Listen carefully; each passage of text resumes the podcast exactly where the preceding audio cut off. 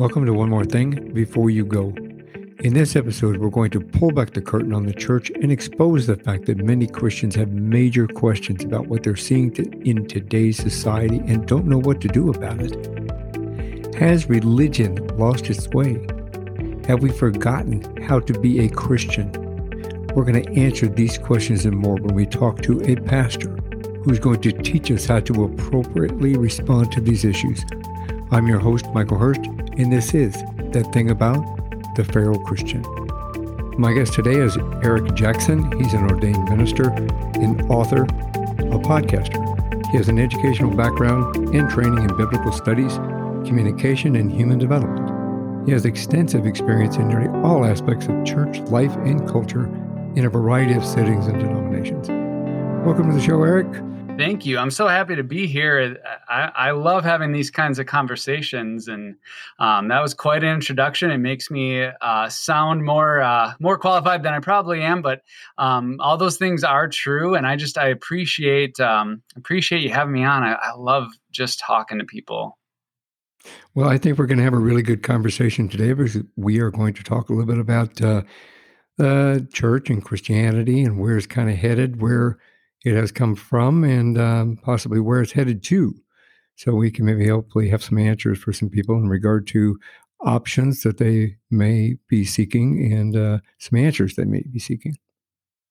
Absolutely, absolutely, and that's that's kind of where where my heart has been at recently is, um, you know, just realizing even in my own story, I've I've had to go through some pretty heavy seasons of of just um, you know restlessness and frustration at at what I'm seeing and and what I read in the Bible versus what I what I see when I when I go to a church service or even you know as a pastor church services that I'm the one leading that I'm the one organizing. I I've still had those seasons of just some pretty heavy questions, um, and so that's where you know with everything that's going on in the world, um, more and more people I think are having these questions and they're having these these frustrations, and so I just feel it's incredibly important for us to have these conversations and talk about them because um, that's one of the problems that the church has had for a long time is is just the the refusal to talk about what's there um, and just trying to get everyone to pretend like it's not there,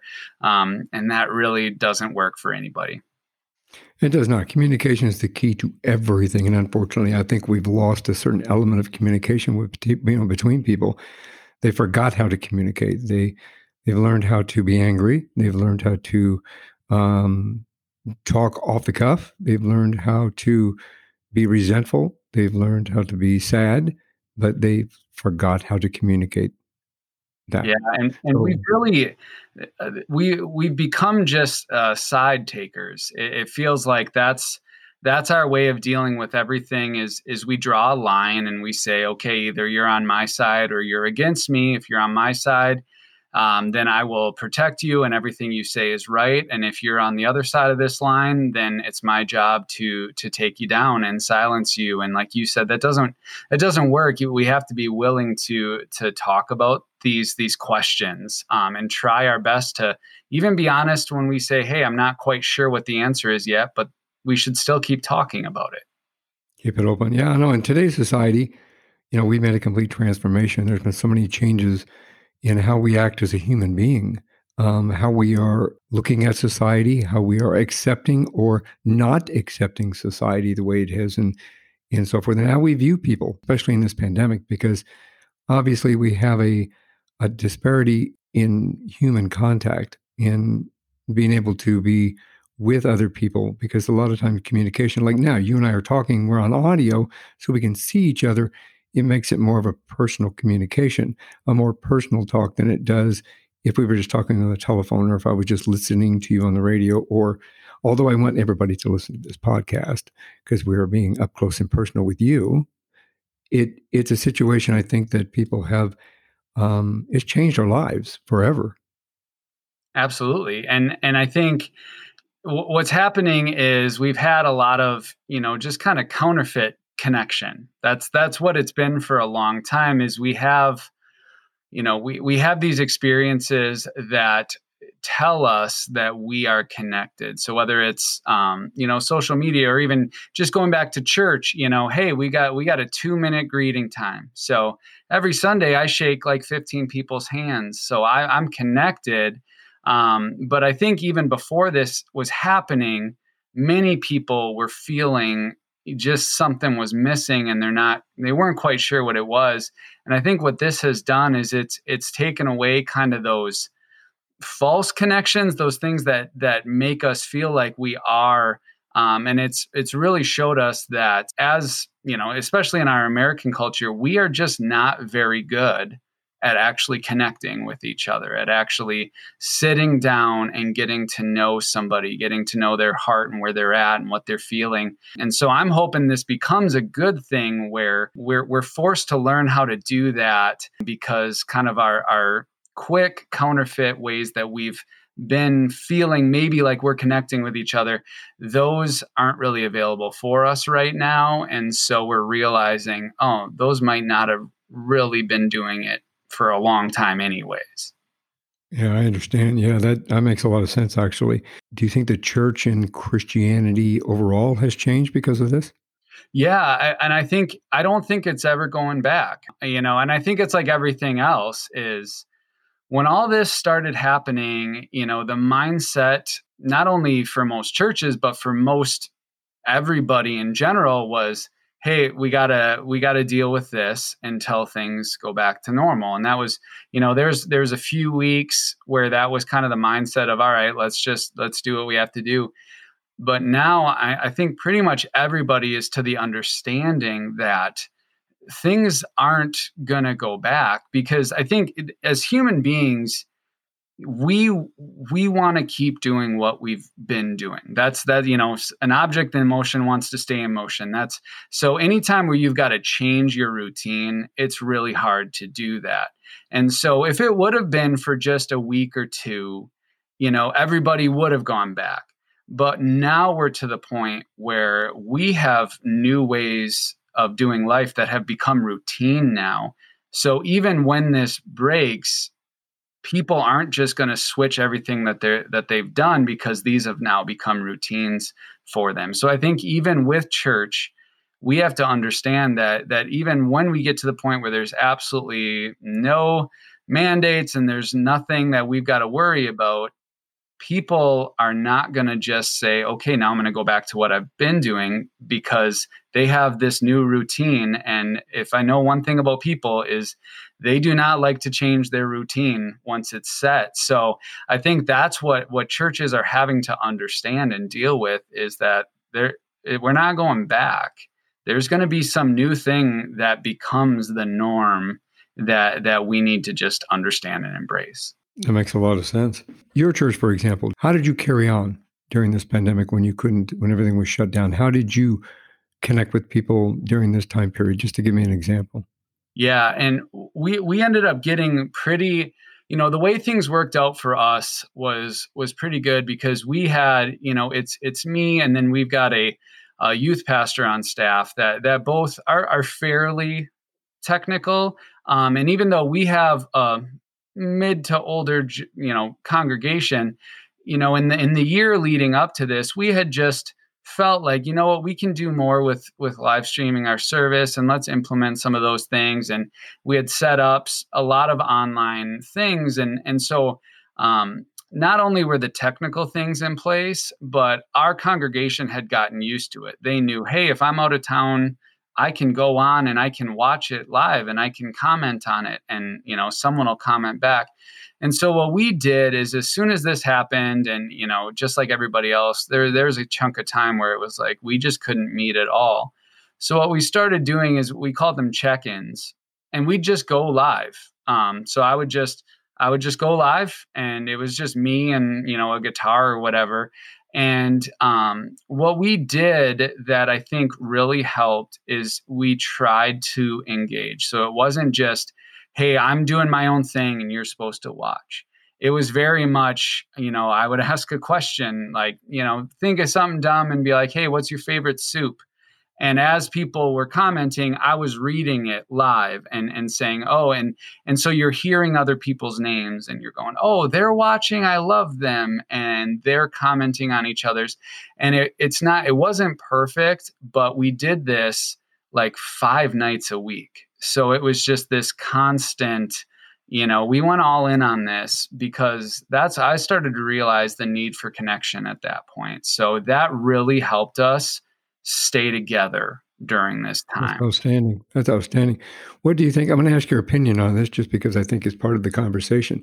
What do you think of these individuals that um, in spite of the pandemic they went ahead and held services anyway because i know that some some of them large numbers of their members ended up with COVID, which I guess what, you know, really, to me was the kind really of selfish. Yeah, it was really sad to see those churches that um, you know people really really got sick and got hurt. I mean, it's it's tough because you know one thing I've realized is not not everybody is going to read certain scripture the exact same way. It's just even even in the same denomination. So once you start getting multiple denominations, and so you know, I think I think for those people, they really thought that that was what they needed to do. If if they were going to have scripture, you know, be like, "Hey, I believe this," then we have to do that. I don't read it that way. You know, to me, it's I I felt really confident about um, you know because for me and and this actually like you said this is a big part of the conversation. For me the problem is a lot of us have redefined what church means. So and and this is something that happens throughout any arena of the world but especially in in uh, religious sectors is we take words that are important and we we keep those words because they sound good but we just change what they mean and so we can continue to sound good. And so um and this is nothing new. The pharisees did this in the new testament. They were constantly you know taking words and just changing what they meant. Um and so i think what happened was when when i say the word church you know the bible says don't stop gathering together. And and so what has happened is i think there are a lot of people who view well if we stop doing our definition of church then that means we disobeyed God. But you got to understand when that was said, gatherings were taking place in people's houses and things like that. And so, you know, for me, I think that's the problem is we take our definition of church and rather than saying, hey, we can still do church while keeping people safe and and all of those things it's kind of like nope this is our definition of church we refuse to change it and we will do whatever we have to do to keep doing how we define church as. And unfortunately people people got hurt um you know and that's it's sad. Yeah you guys took a very proactive approach and i i kudos for that because you took a proactive pro- approach prior to what was going on and then it was easy enough to implement it. Then i agree with you. People forget that you know the the most important thing that they express through i mean i i was raised catholic. I don't practice as a Catholic any longer um, for my own reasons. But I've explored other churches all the way from Nazarene, uh, Southern Baptist, uh, everything but Mormon, because Mormon have their specific rules, and you know if you're an outsider, you can't come in anyway. So I've explored all versions of of church, and I've done a lot of religious um, research on my own, just to kind of get better understanding from different aspects. And I agree with you you know, each one of those churches that I went into, they had a, Bible or they had, you know, a scripture that they read, but some of them were just different. Each one of them were a little bit different and they were kind of relayed a little bit different and understood a little bit different. The thing that, that I was always told and the thing that I was always taught, and I, I'm sure you'll agree with me, is that, you know, God is, if you want God around you, God is around you. God's around you all the time. So if you want to talk, you can talk. So, you know, I, I think that the the stringent especially in this time and day and age, you know, you're correct that you know gathering doesn't necessarily mean you all have to cram 50 people inside your house. That you can do it technology wise now, which is great. Absolutely. From that aspect. And I, what I was encouraging people to do, because there was this, you know, there's this weird in between time where, you know, I'm I'm in Wisconsin, and so there's this weird in between time where it was like, hey, don't gather more than 10 people. so for us it was like hey doing a church service is eh, you know that's out of the question because if we're if we're trying to keep it to 10 we would have to do you know that's all we would be doing throughout the week is all day is, long. Yeah but it's like at that point it's like go you know go have lunch with with somebody you know? You can do it's it's totally go read go have a little bible study with with a few friends you know? This is all on the table but again it's we are conditioned to say church has to look like this. And and it's it, our definition isn't coming from the bible. It's coming from just our tradition. Like i said we like our routine. We don't want to change our routine. And so you know it's a lot of times you know the people feel like they're fighting for god when they're just fighting for their routine and that's what we have to be careful of. And you can see it in the new testament because the the pharisees had redefined the sabbath which is basically our version of of church. And and um, you know jesus had basically you know he was he was saying look i want to show you what the real definition of the sabbath is. It's a time for healing. It's a time to be recharged. It's a time for me to fill into you. It's not a time for you to be worried about rules, but they had kind of redefined it. And you see them fighting back and forth. And, and Jesus really finally got to the point where he just, you know, he made a man who needed a healing go stand up and he looked at him and he's like, Do you want me to heal him? Because it was on a Sabbath. And they just they couldn't give up their definition. Even to see something really good happen, it was like it's that tug of war over whose definition of Sabbath wins. And and I think that there's times where, you know, as as the church we struggle with the same thing. You know we just won't let go of our definition of church even when god is trying to show us a better one. Um, and so i think this has been a time of just us understanding that you know our definition of church has has some ways to grow and improve. I agree with that. Speaking of that and, of jesus i've got a question and hopefully this is not off limits but with the current political um, arena and certain individuals that are, to me, not showing um, compassion, empathy. Um, I mean, with some of the other understanding, uh, it's kind of completely disappeared. And and I have to be careful how I how I say this, or can you help me to understand how certain types of evangelicals continue to support an individual or a group of individuals that have no empathy, no compassion, no understanding. They don't treat people like human beings. It's not a give me your poor, let me let me feed your hungry. It's just created such a negative aspect around everything. Can you help me understand a little bit of that? Absolutely. I mean, and and I don't know, you know, I don't know how much I fully understand it too. I think well, and I had kind of said before, we you know, as the church, we are supposed to be over and above this this whole idea that a lot of people have, which is, you know, I draw the line, and if you're on the other side, you're my enemy, and if you're on my side, you're perfect. You can't do anything wrong, because that is unfortunately how things tend to go. And you know, as the church, that's one of the ways we can be the light is we don't do that. And so for me, unfortunately, I think a lot of a lot of even Christians have fallen into this mindset of, hey, a line has been drawn, and if you're on my side, then you can't do anything wrong. Everything you do is right and perfect, and I'll defend it and come up with excuses.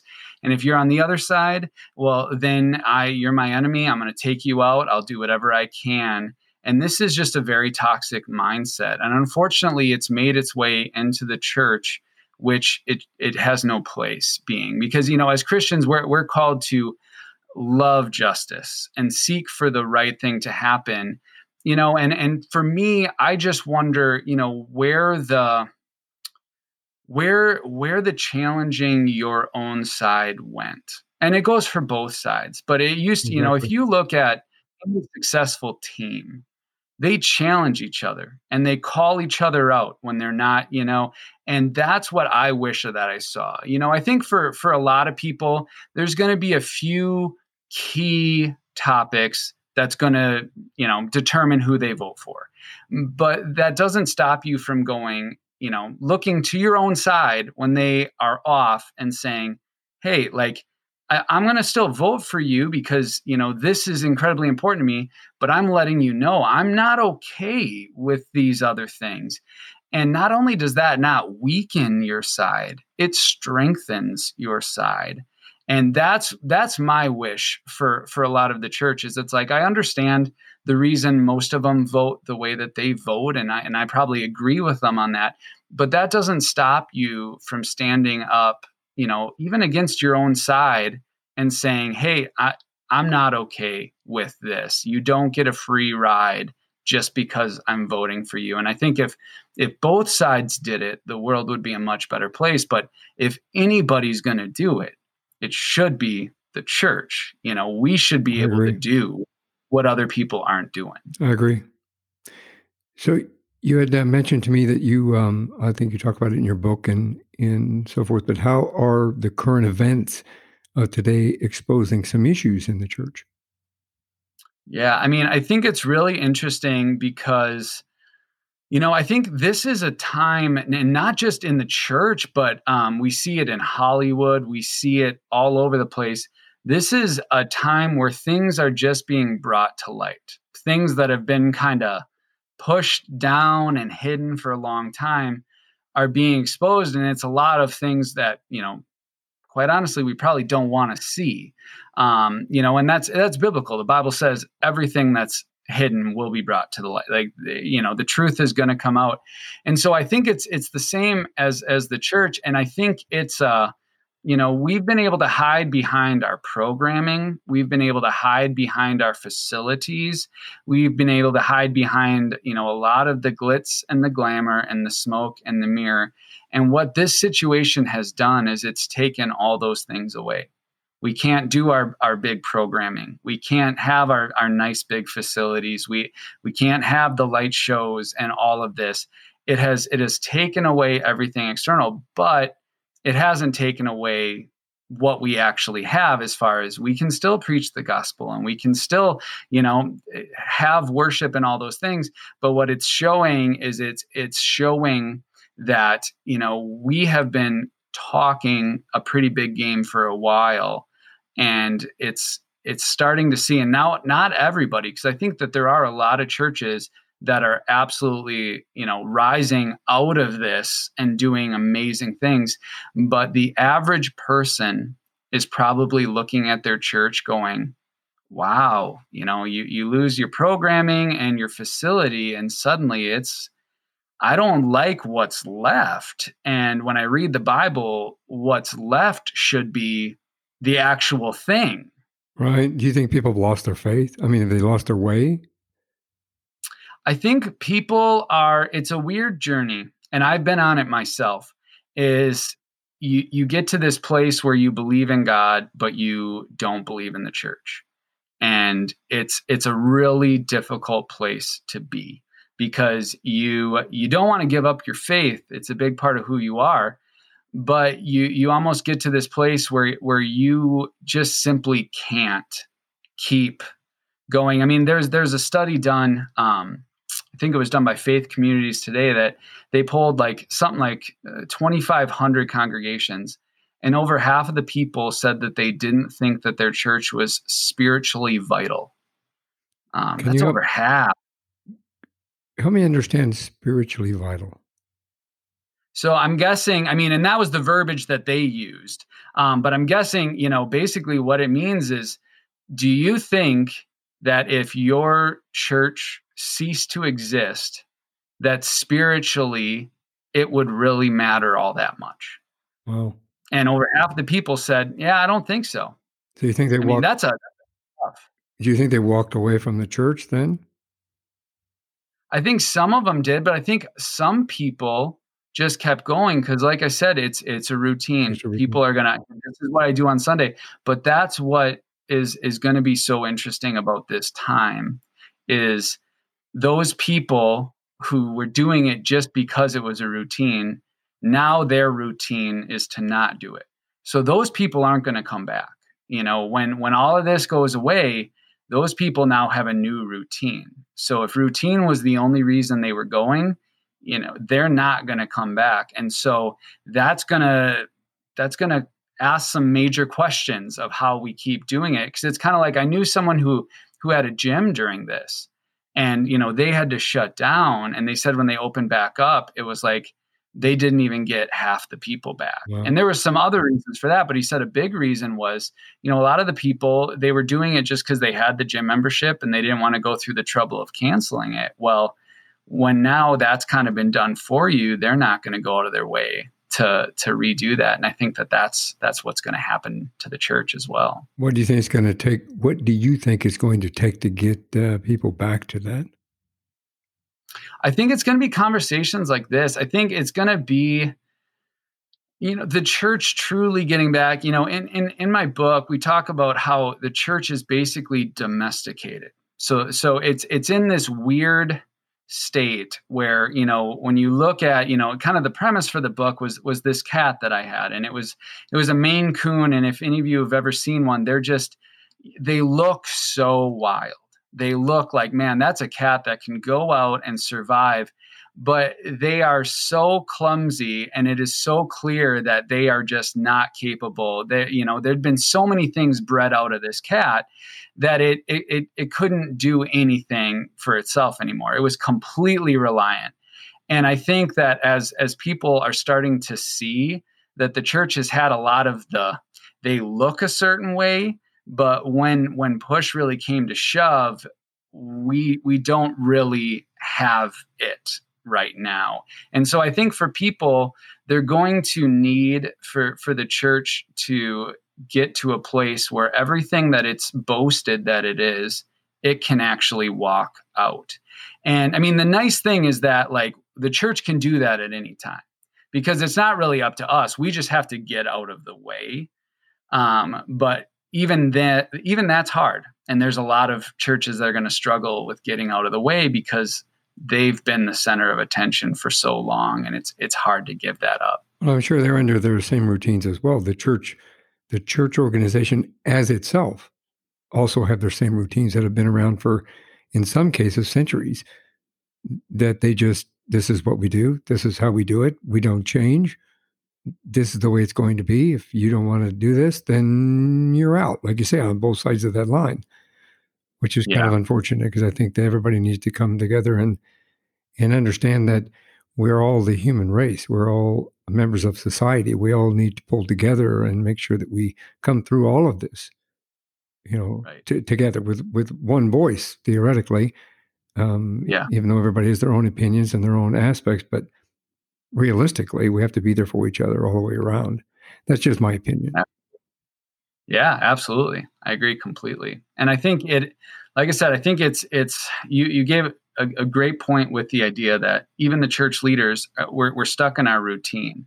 And that's what you know. You can look back at you know when when Jesus was on earth and and he was constantly pushing people out of their routine and he was you know just when people thought that they could get a handle on what was going on and get comfortable he was just changing things up on them and and you know that's just where we're at. And that's what i mean i'm very sympathetic to you know churches that have invested a lot in their way of doing things because this is this is a really tough time um, but I, I think that this is the best possible thing that can happen if we as the church take a step back and um, and and listen to what is being told to us and like i alluded to um, before is give up our definition um, you know and again if it's if it's in the bible then we don't give it up. We do stand on those things. But if it's just something that we have you know thought would be a good idea no matter how many years ago we thought it was going to be a good idea we have to be willing to give that up. And i think that's the biggest thing that's being exposed right now is is just we're we and the average church is is struggling right now to give up their definition of of church. And um, so it's my hope that okay we we grow a little bit and we get to the place where we can do that. Um, but in the meantime that's where i'm passionate about reaching out to uh, the christians that are on the fringes because there's just a lot of them that are just on the fringes and they're going to church, but they have lots of questions and they don't like what they're seeing. And um, kind of like you alluded to, they don't like the ugliness uh, politically that they're seeing from, you know, Christians they're supposed to be respecting and they're seeing these. And so they're, they're asking these questions and they're going, how long, how long can I be a part of this?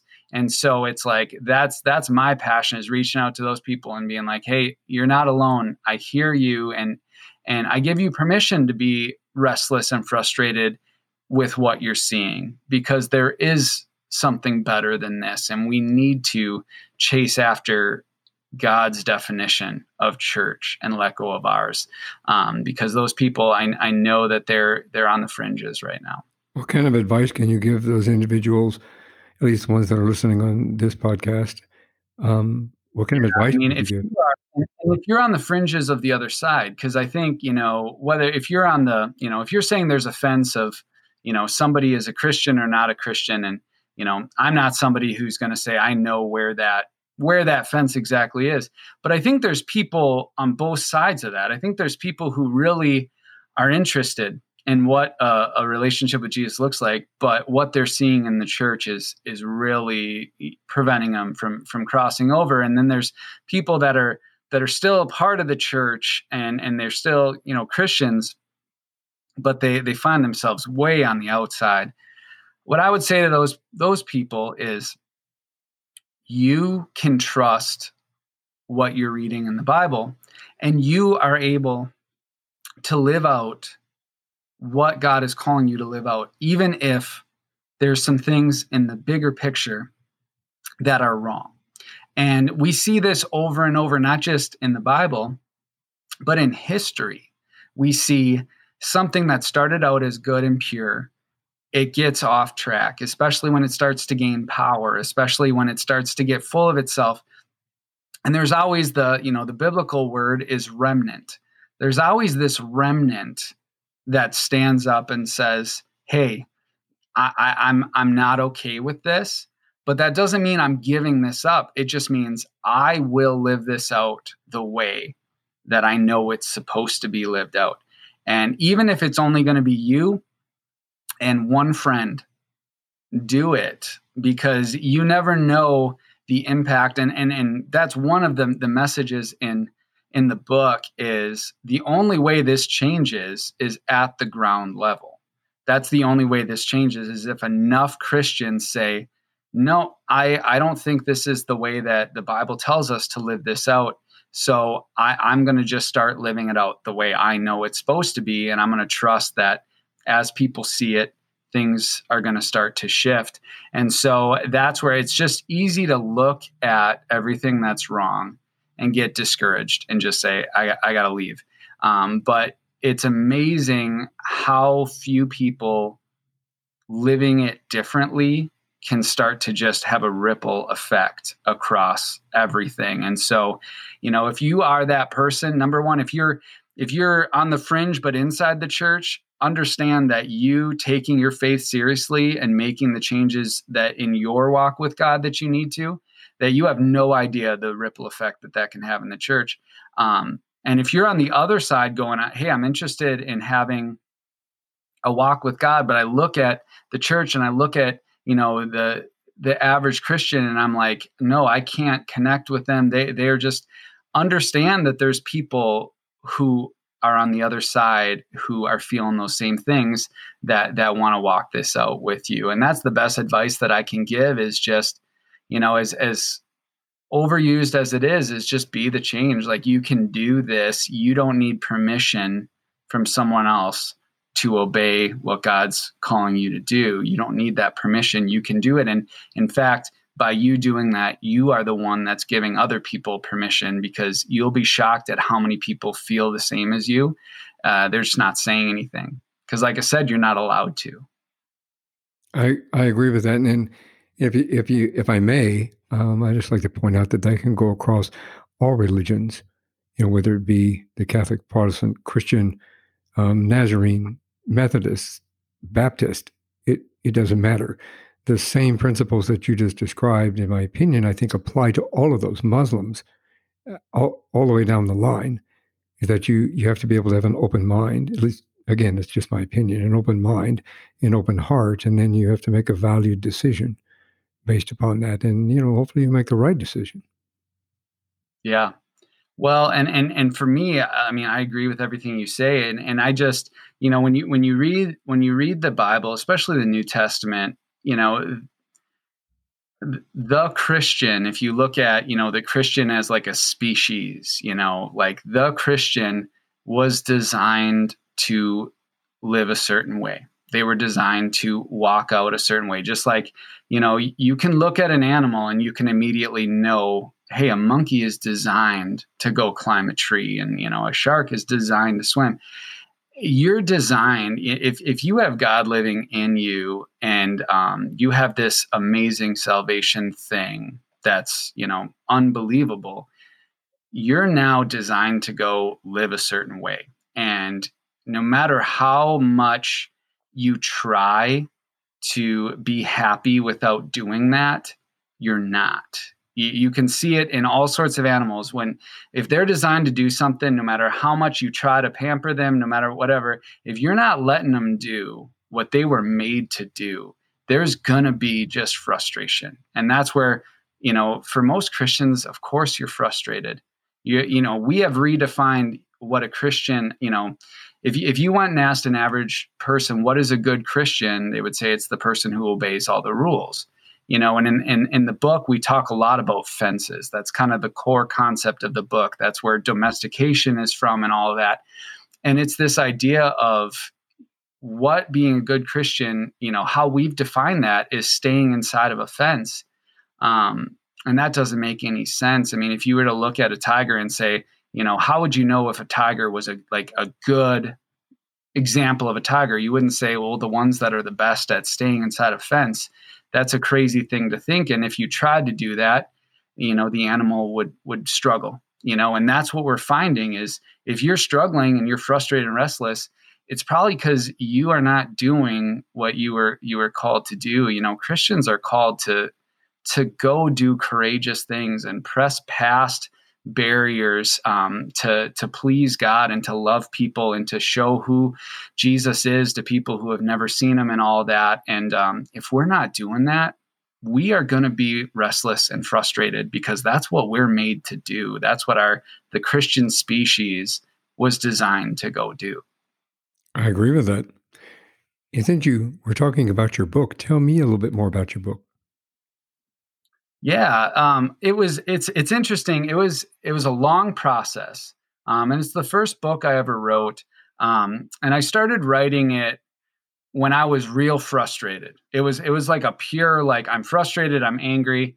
I'm, I'm writing this to just get it out and vent. I had absolutely no no plans to publish it, and that was when I was working underneath other people. So I was, you know, I wasn't the lead guy. So it was all, you know, man, when when I when I get the chance to lead, I'll do it different. It was there was a lot of that energy. Um, and then I became a lead pastor and I got to run the show and I started to learn a lot more of not that it was okay, but I start to understand, you know, for me, everything is about perspective. Everything is about, you know, the church to me, what what I've been allowed to do is if if you're, you know, take a ball and hold it up, you know, the person who's seen it from all angles is the one who can best say, here's the problem. And that was kind of what that was the last piece. Because I'd I'd grown up in the church. You know, I I was I was the kid that you know went to church five days a week i i was going to a lutheran school Monday through Friday, and then was incredibly involved in a Pentecostal church on the weekend. So it was like, even from a young age, I was seeing all these different angles and sides. And so being being the guy in charge, being the guy who got to make the call was the final like I think I've really seen this thing you know because i was even i was the one who ran away from the church and i hated the church and and i'll like i've seen it from all those sides and that's when I went back and read it and just was able to dull down some of the sharp edges with a little more, little more maturity, a little more wisdom, but also understanding how I felt in that time other people are really feeling right now. And so I can't just erase that, but try to round it off with a little bit more maturity. Um, and I've always been a visual person, I've always lived in metaphors. So tried to find a way to explain this frustration in a way that most people have had cats and most people have seen a fence and try to get them to understand why you feel so frustrated. In fact, it is good that you feel frustrated because if you didn't, something would feel wrong because you are made to go do something. And right now, the, the way that most churches are set up, it's to literally prevent you from doing what you're supposed to be doing. And so you should be frustrated and we should be doing things differently. And people should be buying your book. Sounds like a very interesting, interesting perspective. And I, I, believe I'll have information for that, by the way, at the end of the podcast and in, in the show notes. But yeah, it sounds like a very interesting book. You also have a blog that people can follow and can you can help continue to open that conversation and dialogue. Is that correct? Yeah, yeah. So I have a I have a couple things like so the the book is called you know obviously feral Christian, which uh, it's funny. That's what I get the most questions about that. Um, I purposefully did it because even when I was writing it, it was like I want a title that th- just makes people actually go, "Wait, that can't be right." Like because it is to me. Um, I, I've always loved using words that are just descriptors. Like they're just a word to, to describe something, but we only use them as negatives. And to to find a way to to show the positives of them. And and to me, I was it was shocked when I look at what the definition of feral was. It's just to act in a way that's appropriate for your species to act. You see a feral cat, like it's acting like a cat.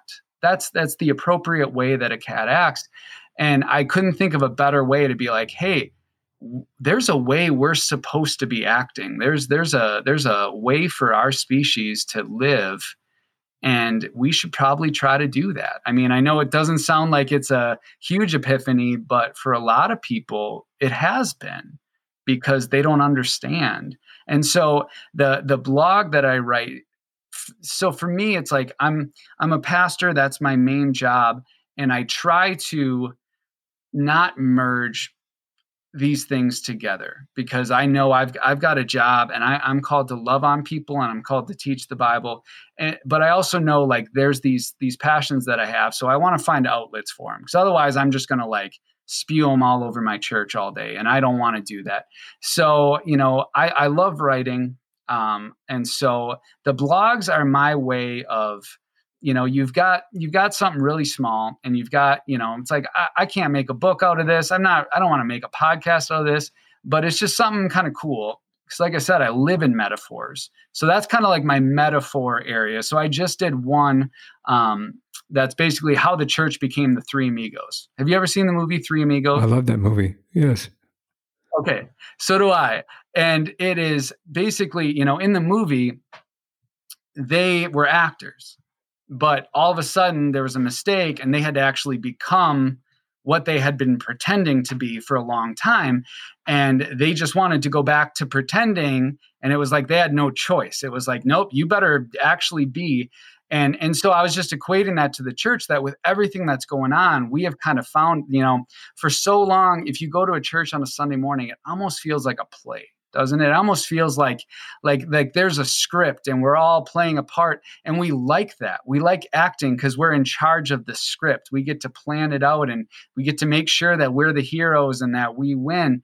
And all of a sudden, with everything that's happened, it's like, no, like the church doesn't get to be actors anymore. We have to actually be the stuff that we've been acting about. And so it's it's a lot of that kind of stuff. It's just like the little blurps of of metaphors and things like that. So that's on um I use Medium. So you can find it on my website. All this stuff is just theferalchristian.com and that'll give you links to to all of that.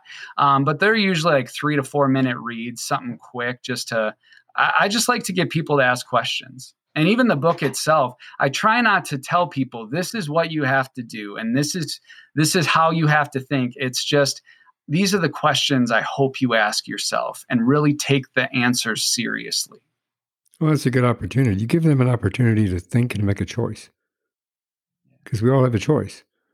You can choose yes, you could choose no, you can choose to move forward, you can choose to curl up, you can choose to shut the door and not talk to anybody at all. We all have a choice. So I think those are excellent choices. And unlike a lot of other pastors or priests or any a lot of the religious leaders that I have known, you also have a podcast. Yeah. And it's the same, you know, for me it's it's really funny because as I just said, the book to me is not about giving the definitive, here's what you have to do. I, I've got the magic bullet. I it, it's very much, hey, let me try to explain what's going on in a way that I think is going to make sense and put some sort of an identity to the frustration that you're feeling. Because I know for me that's always huge, you know, is when I can figure out why I am so restless and frustrated. And so it's it's it's biblically walking people through, you know, and it does give some good here's here's some steps you can take and here's what you can do, but I wanted it to become more of a community. That's that was my overall goal is like i said is is to make sure people know they're not alone. Like you're not crazy. You're not the only one asking these questions. You're not the only one wondering these things. And so with the podcast um, which is just Feral Christian podcast. You know, I'm not, I, I am creative, but with this, I, I tried not to be too creative. It, it just, we, we take specific things and, and we just ask, okay, how does this relate to being a feral Christian? So how would a, how would a, a feral Christian look at you know, we, we did look at Black Lives Matter, um, you know, and I try not to go all in on the current events, but if there's something really like, hey, we need to, we need to talk about this, I will. But it's a lot of just looking at the specifics and saying, okay, how do we, you know, look at something like the way that the church runs ministries, and how do, can we talk about that and things like that so um, again it's a good outlet for me so that i'm not just you know for lack of a better word vomiting this stuff all over my church i can i can you know be a little bit more well rounded and, and have this as more of an outlet for for you know what i feel really passionate about in in that arena well, that's a that's a great name. When I first saw the names of all of those, I'm a cat lover. We used to have three cats, and um, all in the house at the same time. So I immediately was drawn to the word feral. So that's yeah, great name. And they can find that where?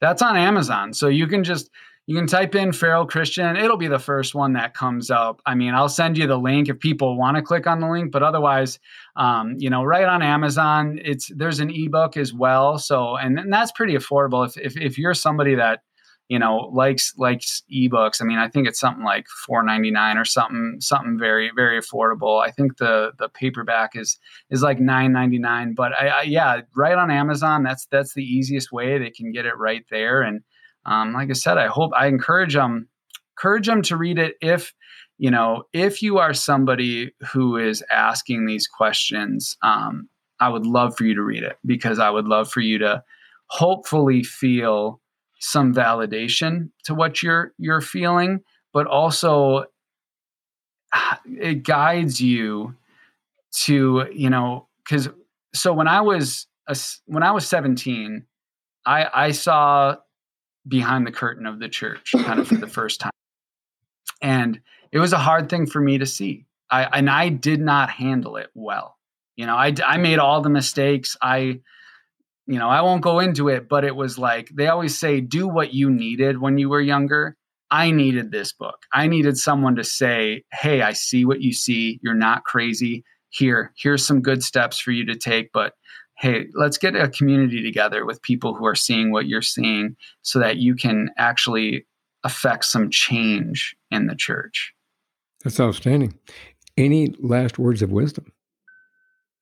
Oh, man. I mean, this is this has been a humbling time for me. So I don't know if I can call them words of wisdom because, you know, I feel like every time I've got a grip on something, everything changes and I'm just hoping that I'm making the right decision. But I mean, as far as just something that's just on my heart is, is for anybody who wants to be a Christian or, or is open to it or is a Christian and, and, um, well, I guess anyone who's a Christian, question why you're doing what you're doing and not in a disrespect disrespectful way but truly ask yourself is what I'm doing based in the Bible? Is what I'm doing um, because someone told me this is what I'm supposed to do? Or is it because this is what I was made to do and this is what God wants me to do? You know, in the book, we talk about fences and and how that's really how you get domesticated is, is you let yourself get fenced in.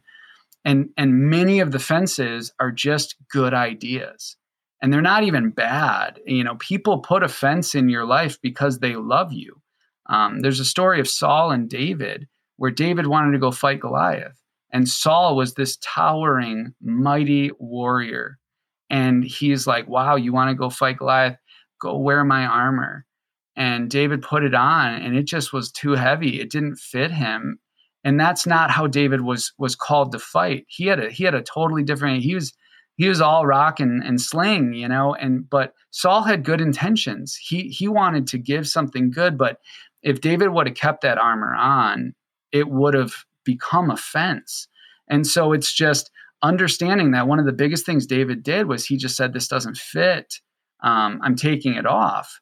Now, it's not about, you know, reading the Bible and deciding what part of it you like or not. I'm not telling people to do that, but there's going to be leaders in your life who put fences in there because it's just a good idea but the the scary part about that is is there's going to be times where god calls you to go over a fence that someone's put in in your life and that's where we all as christians have to take a step back and go which of these fences is from the bible and which of these fences was just a good idea at some point because we're called to be free and we're called to go do some amazing things.